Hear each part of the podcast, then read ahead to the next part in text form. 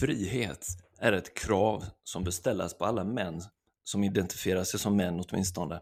Svenska män är gatuhundar som jag nu ber, när jag har fått spola av er, ruska av er ordentligt, som gatuhundar vet hur man gör.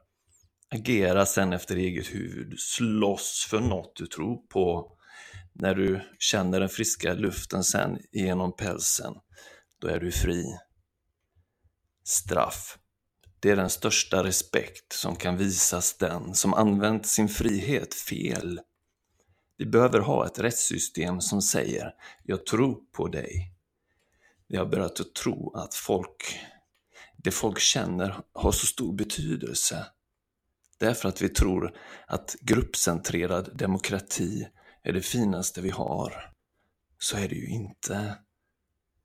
Den lever på att locka med känslor.